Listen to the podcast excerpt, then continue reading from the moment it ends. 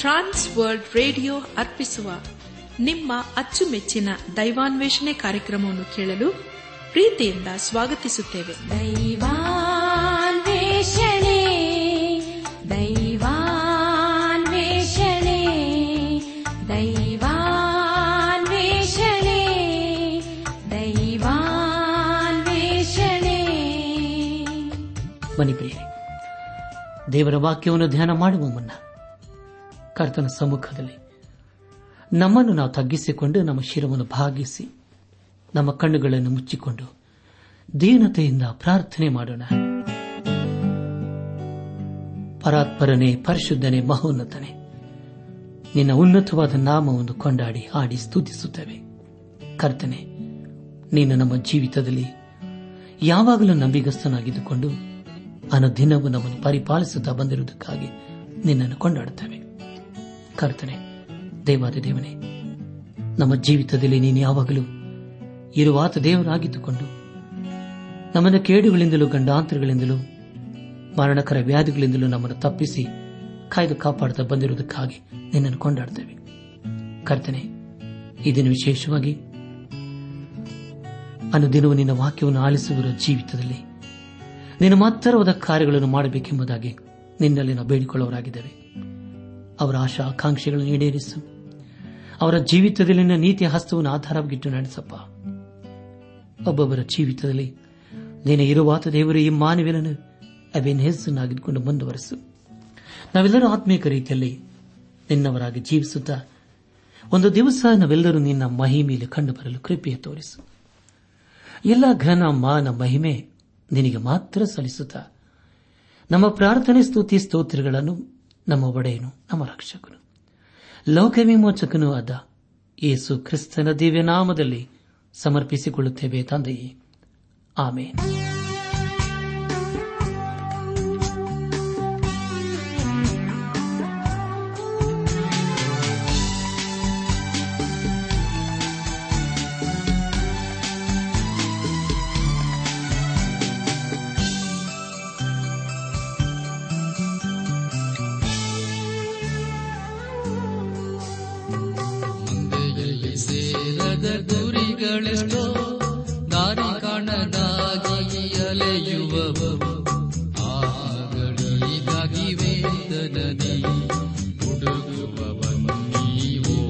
ಸಭೆಯೇ ಮಂದೆಯಲ್ಲಿ ಸೇರದ ಗುರಿಗಳೆಷ್ಟೋ ಕರೆಯುತ್ತಾನೆ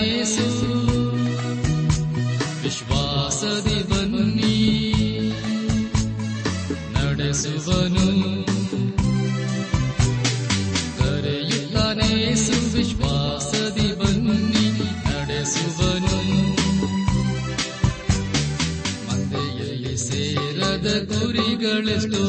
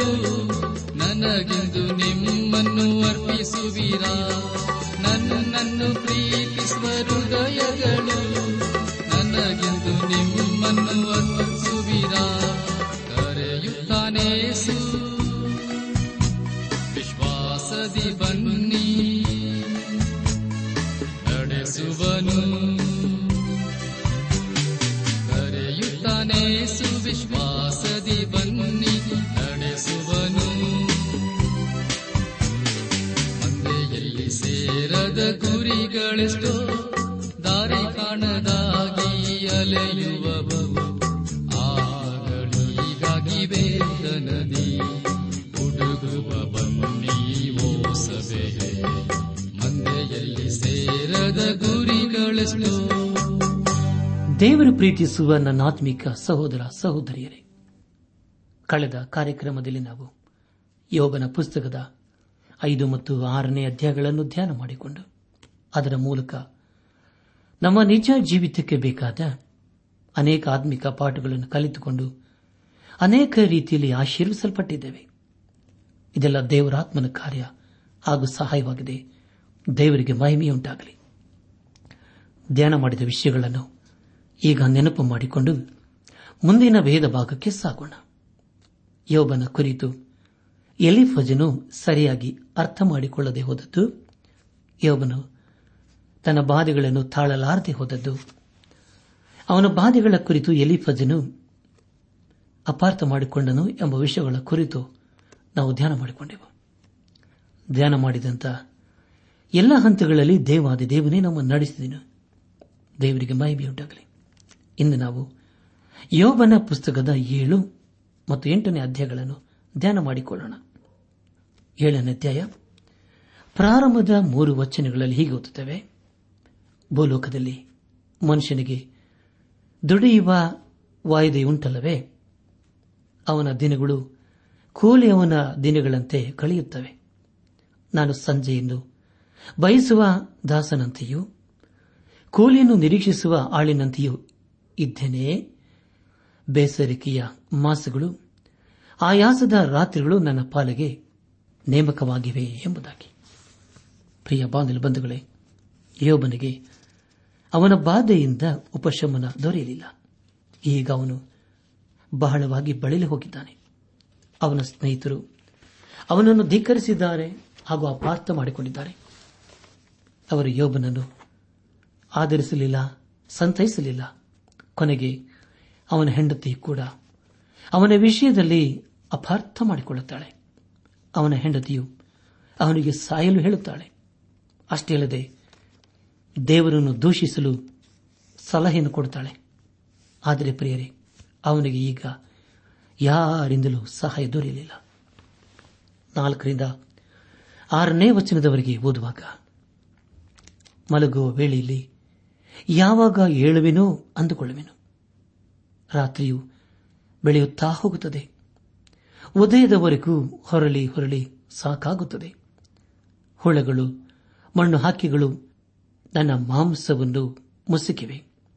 ಬೆರೆದ ಚರ್ಮವು ಕೂಡುತ್ತಾ ಬಂದು ಬೆರೆಯುತ್ತದೆ. ನನ್ನ ದಿನಗಳು ಮಗ್ಗದ ಲಾಳಿಗಿಂತ ವೇಗವಾಗಿ ನಿರೀಕ್ಷೆಯಿಲ್ಲದೆ ಕಳೆದು ಹೋಗುತ್ತವೆ ಎಂಬುದಾಗಿ. ಪ್ರಿಯ ಬಾಂಧವ್ಯ ಬಂಧುಗಳೇ, ಯೋಬನ ರೋಗವು ವಾಸಿಯಾಗದ ರೋಗವಾಗಿತ್ತು. ಅವನಿಗೆ ಅಂಥ ಕಾಲೆಯು ಎಂದು ಬಂದಿರಲಿಲ್ಲ. ಅವನ ಸ್ನೇಹಿತರು ಅವನಿಗೆ ಸಹಾಯ ಮಾಡಲಿಲ್ಲ. ಅವನನ್ನು ಸರಿಯಾಗಿ ಅವರು ಅರ್ಥ ಮಾಡಿಕೊಳ್ಳಲಿಲ್ಲ.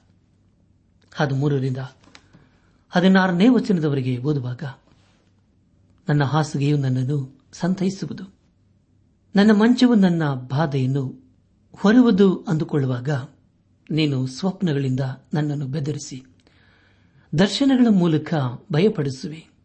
ನನ್ನ ಆತ್ಮವು ಈ ಅಸ್ಥಿ ಪಂಜರದಲ್ಲಿ ಒಳೆಯುವುದಕ್ಕಿಂತಲೂ ಉಸಿರು ಕಟ್ಟಿ ಸಾಯುವುದೇ ಲೇಸೆಂದು ಇಚ್ಛಿಸುತ್ತದೆ. ನಾನು ಬೇಸರಗೊಂಡಿದ್ದೇನೆ. ನಿತ್ಯವಾಗಿ ಬದುಕುವುದಕ್ಕೆ ಇಷ್ಟವಿಲ್ಲ. ನನ್ನನ್ನು ಬಿಟ್ಟುಬಿಡು. ನನ್ನ ದಿನಗಳು ಉಸಿರಿನಂತಿವೆ ಎಂಬುದಾಗಿ. ಪ್ರಿಯ ಬಾನಿಲ್ ಬಂಧುಗಳೇ, ಈ ಒಂದು ಬಾಧೆಯಲ್ಲಿ ಯೋಬನಿಗೆ ಜೀವಿಸಲು ಇಷ್ಟವಾಗಲಿಲ್ಲ. ಯಾಕಂದರೆ ಪ್ರಿಯರೇ, ಅವನಲ್ಲಿದ್ದಂತಹ ಬಾಧೆಗಳು ಅವನನ್ನು ಕಾಡಿಸುತ್ತಿದ್ದು.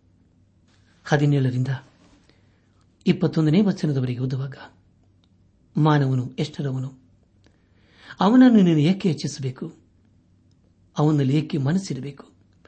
ದಿನಂಪ್ರತಿಯೂ ಅವನ ಮೇಲೆ ಲಕ್ಷ್ಯವಿಟ್ಟು ಕ್ಷಣ ಕ್ಷಣಕ್ಕೂ ಅವನನ್ನು ಪರಿಶೋಧಿಸುವುದಕ್ಕೆ ಇನ್ನೆಷ್ಟರವರೆಗೂ ನೀನು ನನ್ನ ಕಡೆಯಿಂದ ದೃಷ್ಟಿ ತಿರುಗಿಸದೇ ಇರುವೆ.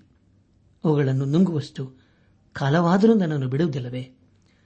ಮನುಷ್ಯರ ಮೇಲೆ ಕಾವಲಿಡುವವನೇ. ನಾನು ಪಾಪ ಮಾಡಿದ್ದರೂ ನನ್ನ ಕೃತ್ಯದಿಂದ ನಿನಗೆ ಏನಾದಿತ್ತು ನನ್ನನ್ನು ಗುರಿ ಮಾಡಿಕೊಂಡಿದ್ದೇಕೆ ನನಗೆ ನಾನೇ ಭಾರವಾಗಿದ್ದೇನೆ. ನೀನು ನನ್ನ ಅಪರಾಧವನ್ನು ಕ್ಷಮಿಸಿ. ನನ್ನ ದೋಷವನ್ನು ಏಕೆ ಪರಿಹರಿಸುವುದಿಲ್ಲ? ನಾನು ಈಗ ಮಣ್ಣಿನಲ್ಲಿ ಮಲಗಿಕೊಳ್ಳುವೆನು. ನೀನು ನನ್ನನ್ನು ಹುಡುಕುವಾಗ ನಾನು ಇಲ್ಲದೆ ಹೋಗಿರುವೆನು ಎಂಬುದಾಗಿ. ಪ್ರಿಯ ಬಂಧುಗಳೇ ಯೋಬನು ನಿಶ್ಚಿಂತೆಯಿಂದ ಸಾಯಲು ಇಷ್ಟಪಟ್ಟನು. ತನ್ನನ್ನು ದೇವರು ಒಬ್ಬಂಟಿಗನಾಗಿ ಬಿಡಬೇಕೆಂದು ಆಶೆಪಟ್ಟನು. ಅವನ ಸ್ನೇಹಿತರು ಅವನ ಪಾಪದ ಜೀವಿತದ ಕುರಿತು ಈಗ ಪ್ರಶ್ನಿಸುತ್ತಿದ್ದಾರೆ. ಪ್ರಿಯ ಬಾನಿಲ್ ಬಂಧುಗಳೇ, ಯೋಬನು ತಾನೊಬ್ಬ ಮಹಾಪಾಪಿ ಎಂಬುದಾಗಿ ಅಂದುಕೊಂಡನು.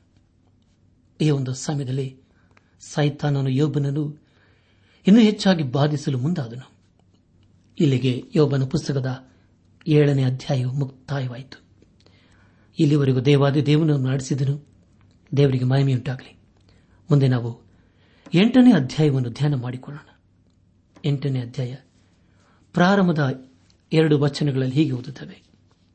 ಆಗ ಶೂಹ್ಯನಾದ ಬಿಲ್ದದನು ಹೀಗೆಂದನು ಬೇರೆ ಗಾಳಿಯಂತಿರುವ ಮಾತನ್ನಾಡಿ, ಇನ್ನೆಷ್ಟರವರೆಗೂ ಹೀಗೆ ನಡೆಯುತ್ತಿರುವೆ ಎಂಬುದಾಗಿ. ಬಂಧುಗಳೇ, ಈಗ ಯೋಬನ ಎರಡನೇ ಸ್ನೇಹಿತನಾದ ಬಿಲ್ದದನ ಸರತಿಯಾಗಿದೆ. ಯೋಬನ ವಿಷಯದಲ್ಲಿ ಹಾಸ್ಯ ಮಾಡುವುದಕ್ಕೆ ಅವನಿಗೆ ಒಳ್ಳೆಯ ಅವಕಾಶ ದೊರೆಯಿತು. ಈಗಾಗಲೇ ಯೋಬನ ಸುತ್ತಲೂ ಜನರು ಸೇರಿಕೊಂಡಿದ್ದಾರೆ. ಮೂರು ಮತ್ತು ನಾಲ್ಕನೇ ವಚನಗಳನ್ನು ಓದುವಾಗ ದೇವರು ಅನ್ಯಾಯವಾದ ತೀರ್ಪನ್ನು ಕೊಡುವನು, ಸರ್ವಶಕ್ತನು ನೀತಿಯನ್ನು ಡೊಂಕು ಮಾಡುವನು ಒಂದು ವೇಳೆ ನಿನ್ನ ಮಕ್ಕಳು ಆತನಿಗೆ ವಿರುದ್ಧವಾಗಿ ಪಾಪ ಮಾಡಿದ್ದ ಕಾರಣ ಆತನು ಅವರನ್ನು ಅವರ ದುಷ್ಕೃತ್ಯದ ಕೈಗೆ ಒಪ್ಪಿಸಿದನೋ ಏನೋ ಎಂಬುದಾಗಿ. ಪ್ರಿಯ ಬಾಂಧವ್ಯ ಬಂಧುಗಳೇ, ಈ ರೀತಿಯಾಗಿ ಹೇಳಲು ಬಿಲ್ದದನಿಗೆ ಅಧಿಕಾರವಿರಲಿಲ್ಲ. ಅವನ ಯೋಬ್ಬನನ್ನು ಸರಿಯಾಗಿ ಅರ್ಥ ಮಾಡಿಕೊಳ್ಳಲಿಲ್ಲ. ಐದರಿಂದ ಏಳನೇ ವಚನಗಳಲ್ಲಿ ಹೀಗೆ ಓದುತ್ತೇವೆ ನಿನ್ನ ಶುದ್ಧನು ಯಥಾರ್ಥನೂ ಆಗಿ ಕುತೂಹಲದಿಂದ ಆತನ ಪ್ರಸನ್ನತೆಯನ್ನು ಬಯಸಿ ಸರ್ವಶಕ್ತನಿಗೆ ನಿನ್ನ ವಿಜ್ಞಾಪನೆಯನ್ನು ಮಾಡಿಕೊಂಡರೆ ಆತನು ನಿಶ್ಚಯವಾಗಿ ನಿನಗೋಸ್ಕರ ಎಚ್ಚೆತ್ತು ನಿನ್ನ ನೀತಿಯ ನಿವಾಸವನ್ನು ಸಮೃದ್ಧಿಗೊಳಿಸುವನು. ನಿನ್ನ ಮೊದಲನೇ ಸ್ಥಿತಿಯು ಅಲ್ಪವಾಗಿದ್ದರೂ ನಿನ್ನ ಕಡೆಯ ಸ್ಥಿತಿಯು ಬಹಳ ವೃದ್ಧಿ ಹೊಂದುವುದು ಎಂಬುದಾಗಿ. ನನ್ನ ಆತ್ಮಿಕ ಸಹೋದರ ಸಹೋದರಿಯರೇ, ಪರಿಶುದ್ಧರಾಗಿ ಜೀವಿಸುತ್ತಾ ನಾವು ದೇವರನ್ನು ಪ್ರಾರ್ಥಿಸುವುದಾದರೆ ದೇವರು ಖಂಡಿತವಾಗಿ ನಮ್ಮ ಪ್ರಾರ್ಥನೆಗೆ ಉತ್ತರ ಕೊಡುತ್ತಾನೆ. ಆದರೆ ಪ್ರಿಯರಿಲ್ಲಿ ಯೋಬನು ಒಬ್ಬ ನೀತಿವಂತನಾಗಿದ್ದರೂ ದೇವರು ಅವನಿಗೆ ಸಹಾಯ ಮಾಡಲಿಲ್ಲ. ಆದರೆ ಖಂಡಿತವಾಗಿ ಮುಂದೆ ದೇವರು ಅವನ ಪ್ರಾರ್ಥನೆಯನ್ನು ಕೇಳಿಸಿಕೊಂಡು ಉನ್ನತ ಸ್ಥಿತಿಗೆ ತರಲಿದ್ದಾನೆ ನಮ್ಮ ಧ್ಯಾನವನ್ನು ಮುಂದುವರೆಸಿ. ಯೋಬನ ಪುಸ್ತಕ ಎಂಟನೇ ಅಧ್ಯಾಯ ಎಂಟು ಮತ್ತು ಒಂಬತ್ತನೇ ವಚನಗಳನ್ನು ಓದುವಾಗ ದಯಮಾಡಿ ಪೂರ್ವಿಕರನ್ನು ವಿಚಾರಿಸಿ ಅವರ ಪಿತೃಗಳು ಕಂಡುಕೊಂಡದ್ದಕ್ಕೂ ಮನಸ್ಸಿಡು. ನಾವಾದರೂ ನಿನ್ನೆ ಹುಟ್ಟಿದವರು ನಮಗೇನೂ ತಿಳಿಯದು.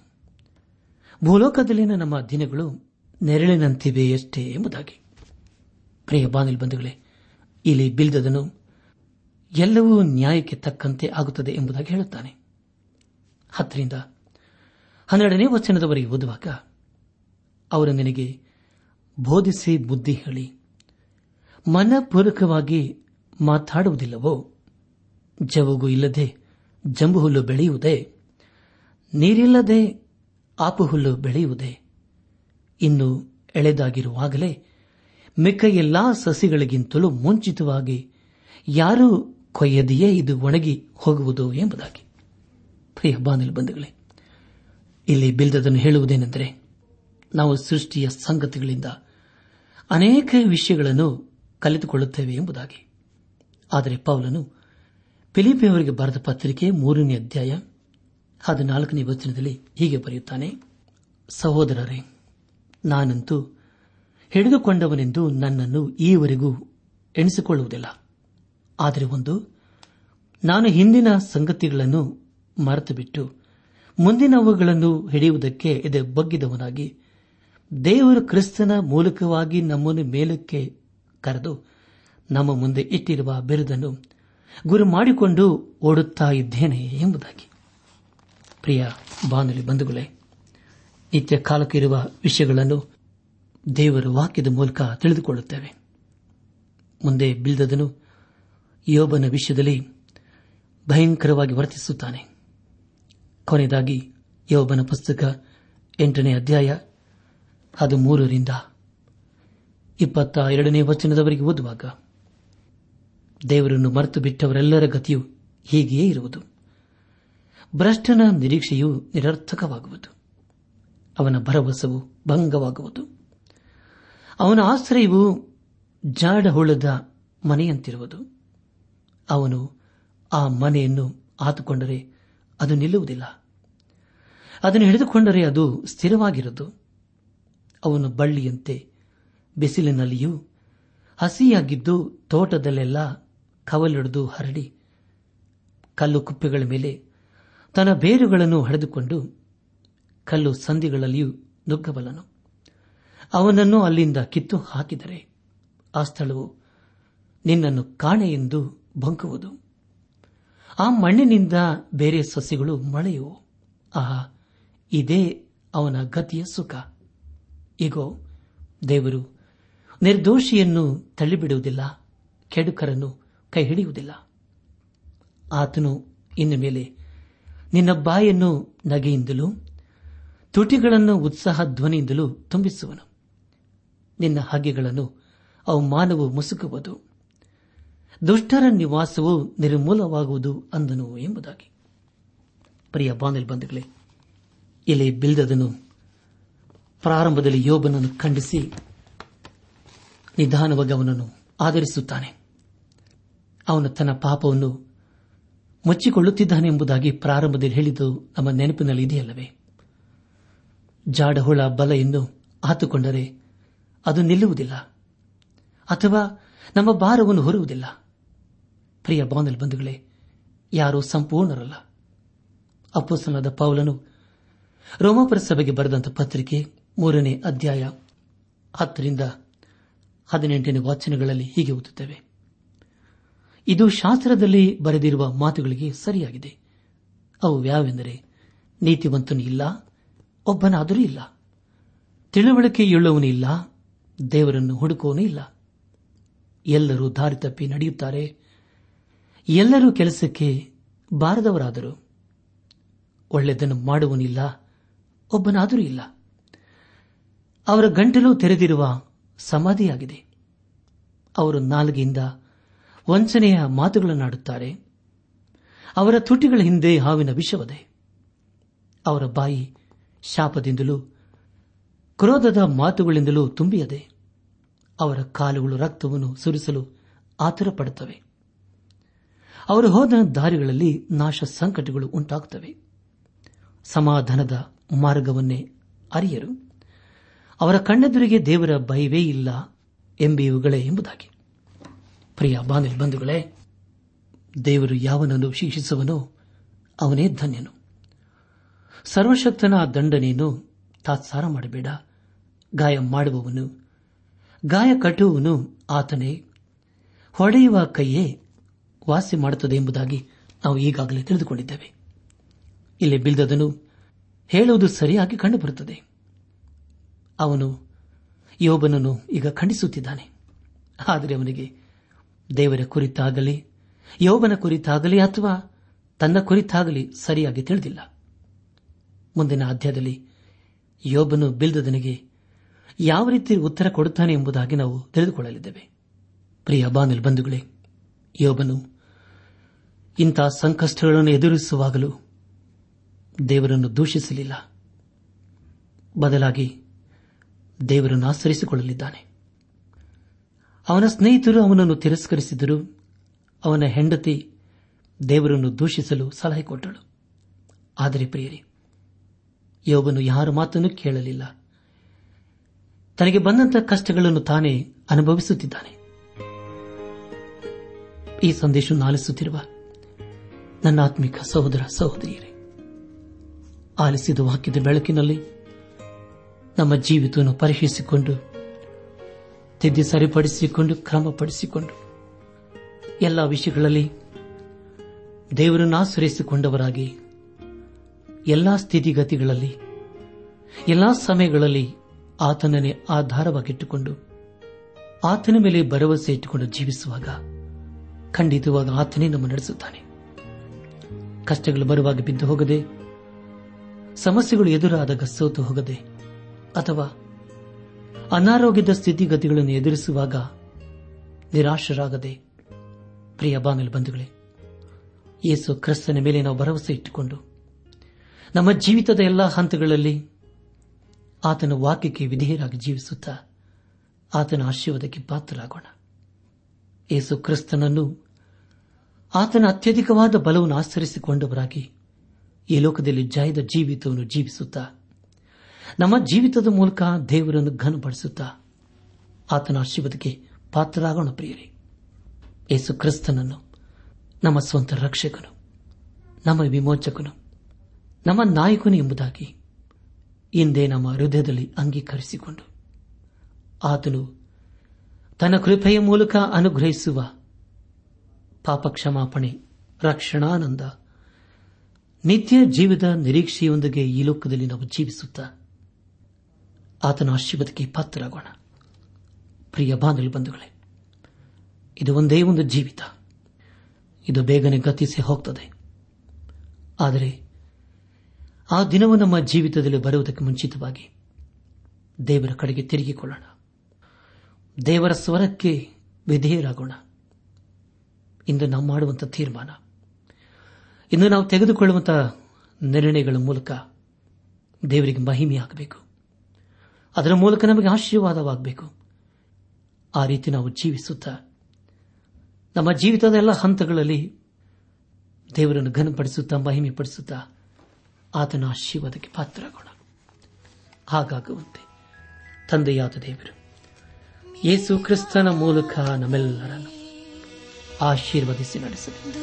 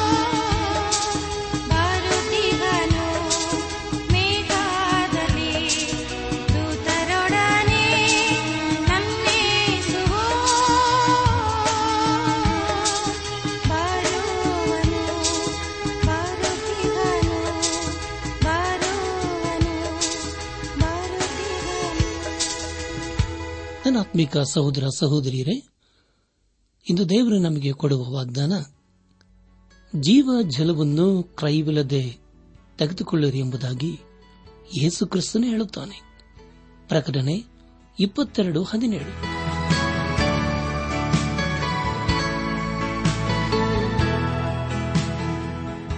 ಪ್ರಿಯರೇ, ಇದುವರೆಗೂ ಆಲಿಸಿದ ದೈವಾನ್ವೇಷಣೆ ಕಾರ್ಯಕ್ರಮವು ನಿಮ್ಮ ಮನಸ್ಸಿಗೆ ಸಮಾಧಾನ ಸಂತೋಷ ನೀಡಿದೆ ಎಂದು ನಾವು ನಂಬುತ್ತೇವೆ.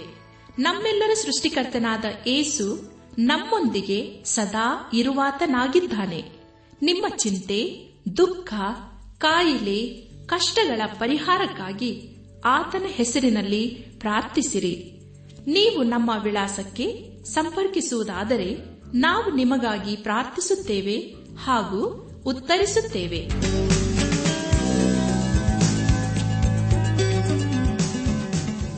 ನಮ್ಮ ವಿಳಾಸ ದೈವಾನ್ ವೇಷಣೆ ಟ್ರಾನ್ಸ್ ವರ್ಲ್ಡ್ ರೇಡಿಯೋ, ಇಂಡಿಯಾ, ಟಪಾಲು ಪೆಟ್ಟಿಗೆ, ನಾಲ್ಕು ಮೂರು, ಎರಡು ಸೊನ್ನೆ, ಬೆಂಗಳೂರು, ನಲವತ್ಮೂರು.